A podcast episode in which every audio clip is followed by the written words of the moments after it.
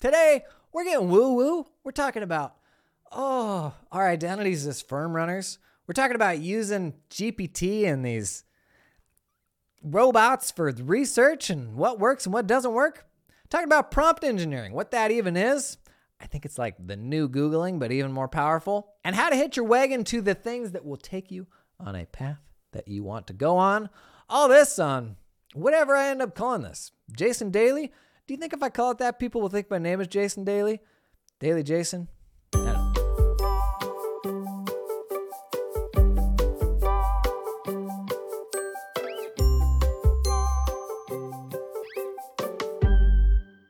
Can we get woo woo to start things off here? So, I got pretty touchy feely on social last week, and a couple of people DM'd me. Uh, They were concerned. They said, "Has did your robot break?" Uh, but it was because I had a couple conversations with friends that were just like such great reminders of being mindful of why we do the things that we do and like pushing back against sometimes some internal motivations that aren't healthy and ultimately don't take you to a place where you want to be. So, like one example of that is I think a lot of us are motivated by uh, proving something to somebody. Uh, maybe it's a past boss or uh, that person that wouldn't give you the promotion at the other firm, so you went out and did your own thing. You're gonna, sh- man, you're gonna show them. You're gonna, you're gonna build a bigger firm than them, and that's that's like what motivates you.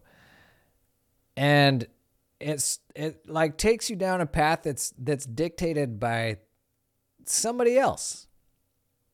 And I think even if you get there on the other side of that, first of all, you won't find anything. And there's nothing to say that you'll even uh, like find happiness or fulfillment in what's on the other side of that thing. But the big thing is that person doesn't care. Like uh, that person you're trying to prove a point to, they could care less. Yet we're going out and we're oftentimes sacrificing the relationships that are most important to us in order to make a point to somebody that doesn't give a crap about you.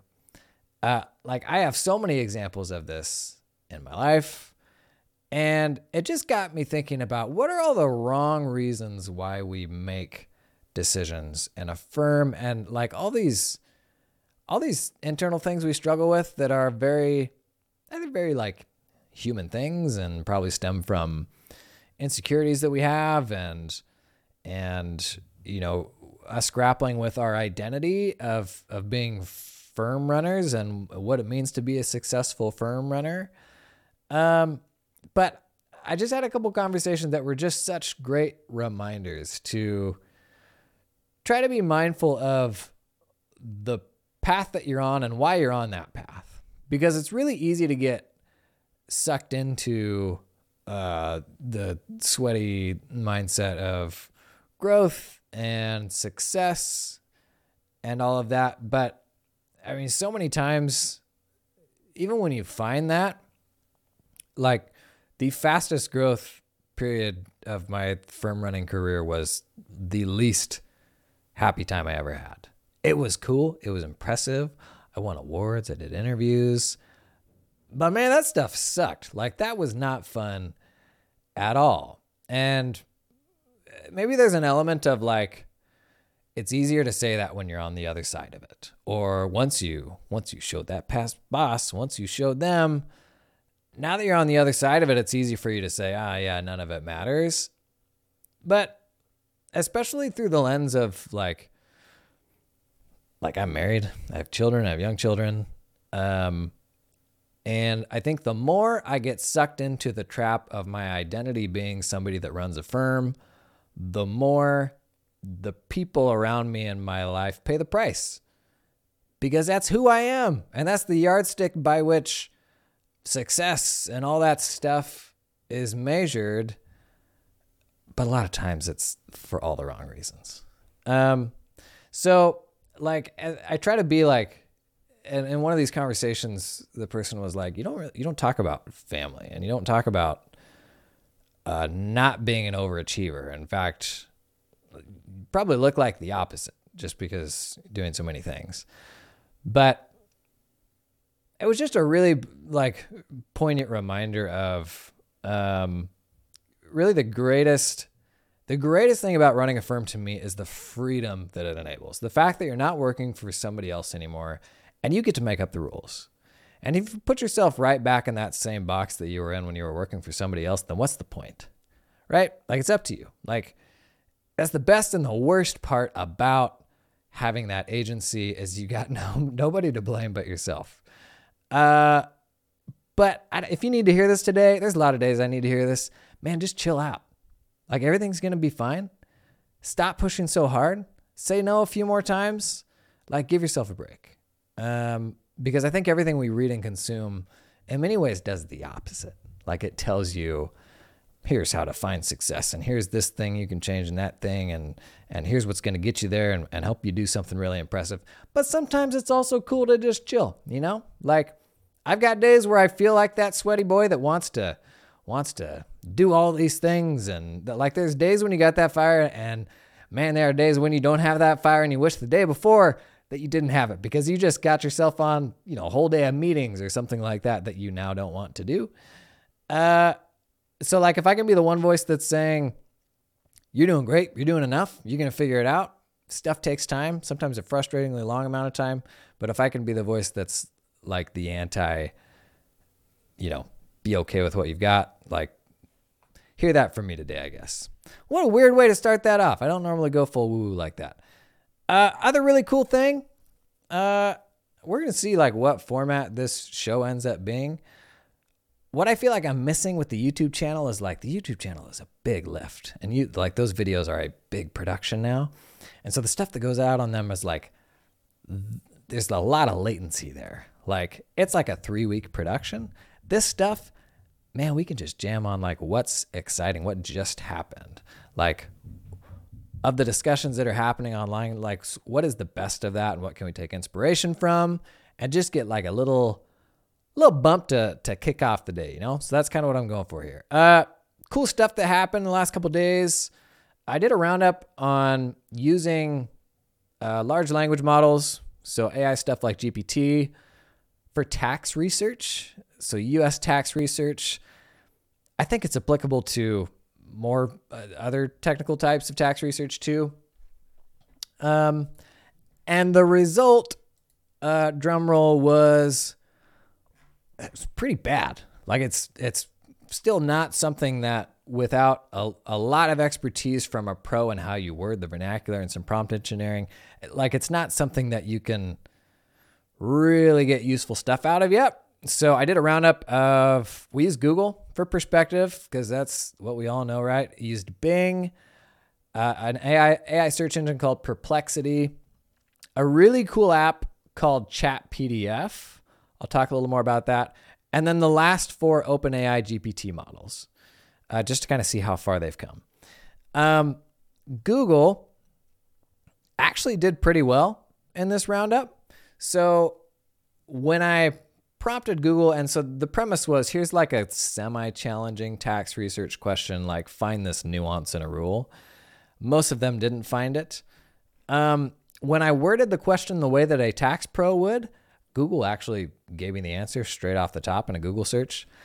But none of the language models really got there on their first try. A couple of them, like Bing, it took a second prompt. And with a second prompt of me saying, okay, so there's no exceptions to this rule. Then it goes, oh, yeah, there are these exceptions right here. But the reality is, if you were using a tool for that, you would have pieced out after the first prompt when it was like, yeah, not really. Um, but a couple of takeaways for me here.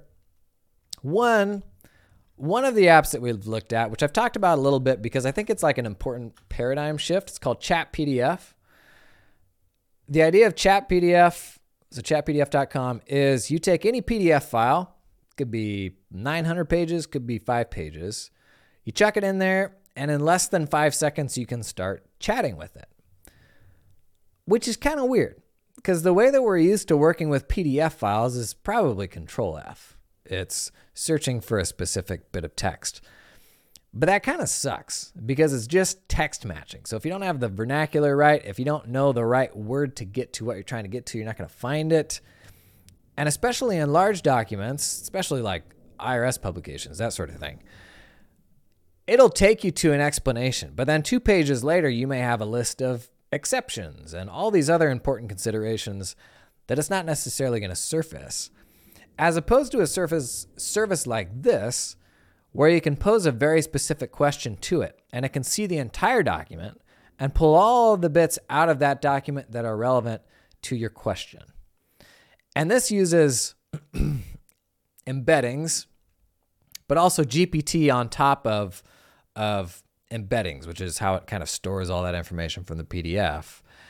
And so it's taking the best of a large language model like GPT, but limiting its context to just this document. So you're not getting all the other stuff that's in there, all the general knowledge that it has.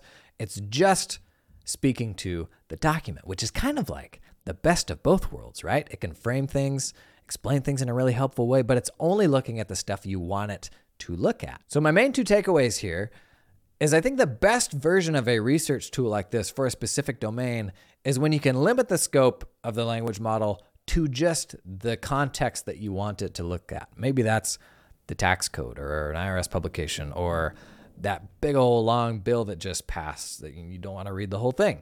I think that's the best way to use a language model to get to specific information today rather than that language model that knows everything, but with everything, there's no specificity. So it's like, okay, which tax year are you talking about? Or are you talking about the authoritative text or the hundred other blogs and listicles that were written about it? Reality is, a language model is like the marriage of all of those things. But when it comes to technical research, like you probably want control over what context it's pulling from. And that makes, I think, the output much more useful. So, Chat PDF, like that's an interesting paradigm. We're seeing right now a ton of chat with X types of AI applications because that actually just got really easy to do. Chat with your help documentation, all these different things. So, it'll be interesting to see the different ways that we can use that to, I don't know, simplify the stuff that we're already doing. The second big takeaway for me of going through that research exercise was the value of prompt engineering. So, a couple of times I framed the question in the way that a non tax pro would frame it, and the model, it was just not even close. But when I framed it with the vernacular that I knew would get me to kind of sort of what I wanted, or a couple of times I had a prefix on the prompt that said, using IRS publications. I just said that at the beginning that actually gave me the correct answer because it only then used publications as kind of the authoritative source.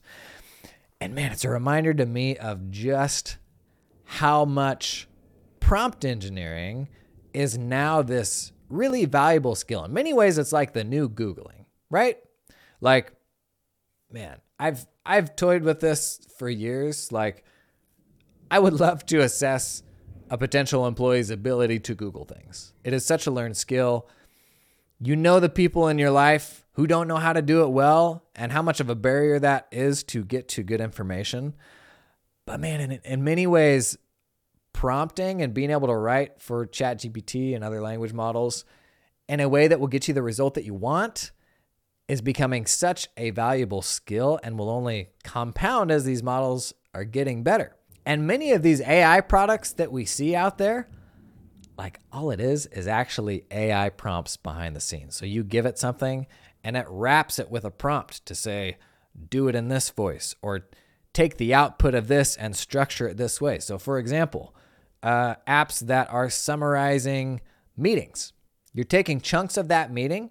And then around that, you're doing prompt engineering to say, summarize this part, that part into bullet points. Like that's what actually goes to the language model. In the same way that I would add a prefix to say use IRS publications, and that tells it the right way to do it. Many of the actual apps that we use are simply adding like wrapping around the message that you give it or parsing things out of that message and structuring what the request looks like when it goes to the language model.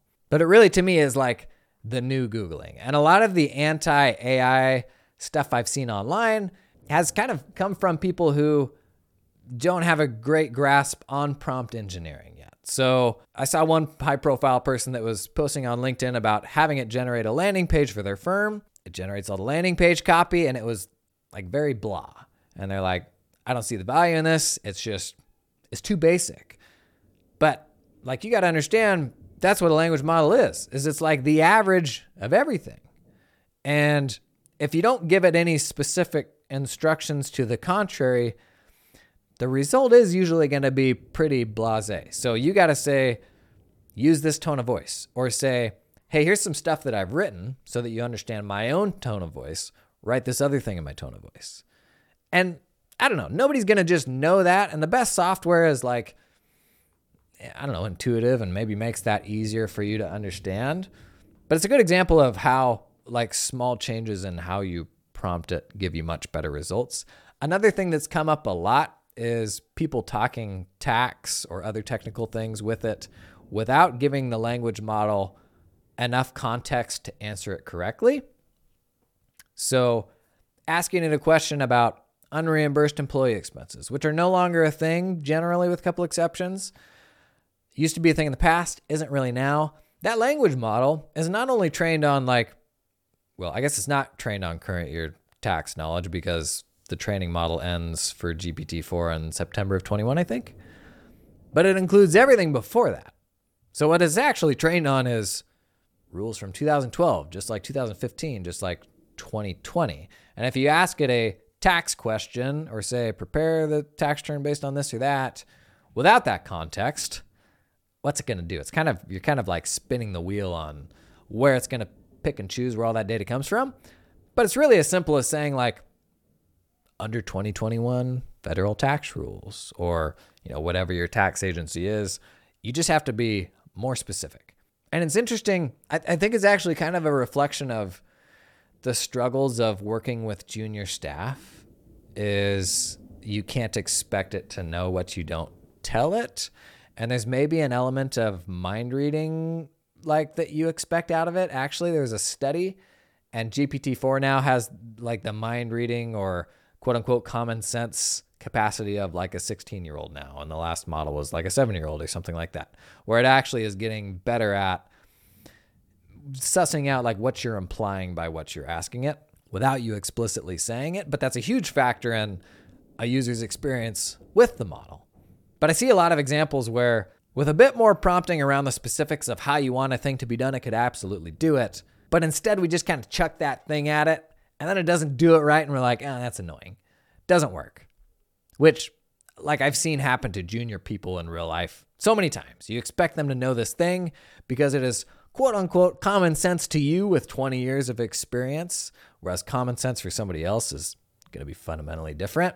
It's interesting to me how this is like this is like the new Googling, and it's only going to become more important as those models get better. Last thing that I've been thinking a lot about, and it's it's kind of a framework that I've always tried to make big decisions based on with software or with firm strategy, that sort of thing, is we make decisions in kind of like this snapshot of what we see in front of us at a given time. But oftentimes, the more important consideration is the fact that you're hitching your wagon to something where is it going? Is it going to take you to a place where you want to go? And like software is a really good example. Is that company going to develop the software anymore? Are they going to go in a totally different direction that you have no interest in? For me and my firm, developing our CAS, our accounting practice, was a big example of this. When we rolled it out, I wasn't able to make it as profitable as our tax work, but I could see that the accounting practice was on a more profitable path than tax because the price for this stuff was going up and up as private companies had a hard time finding accountants, and the technology kept getting better and better. So I was kind of in this wedge where I was only going to get more efficient at doing it, and I was only going to be able to charge clients more. And that seemed like a good long term position to kind of set myself up in.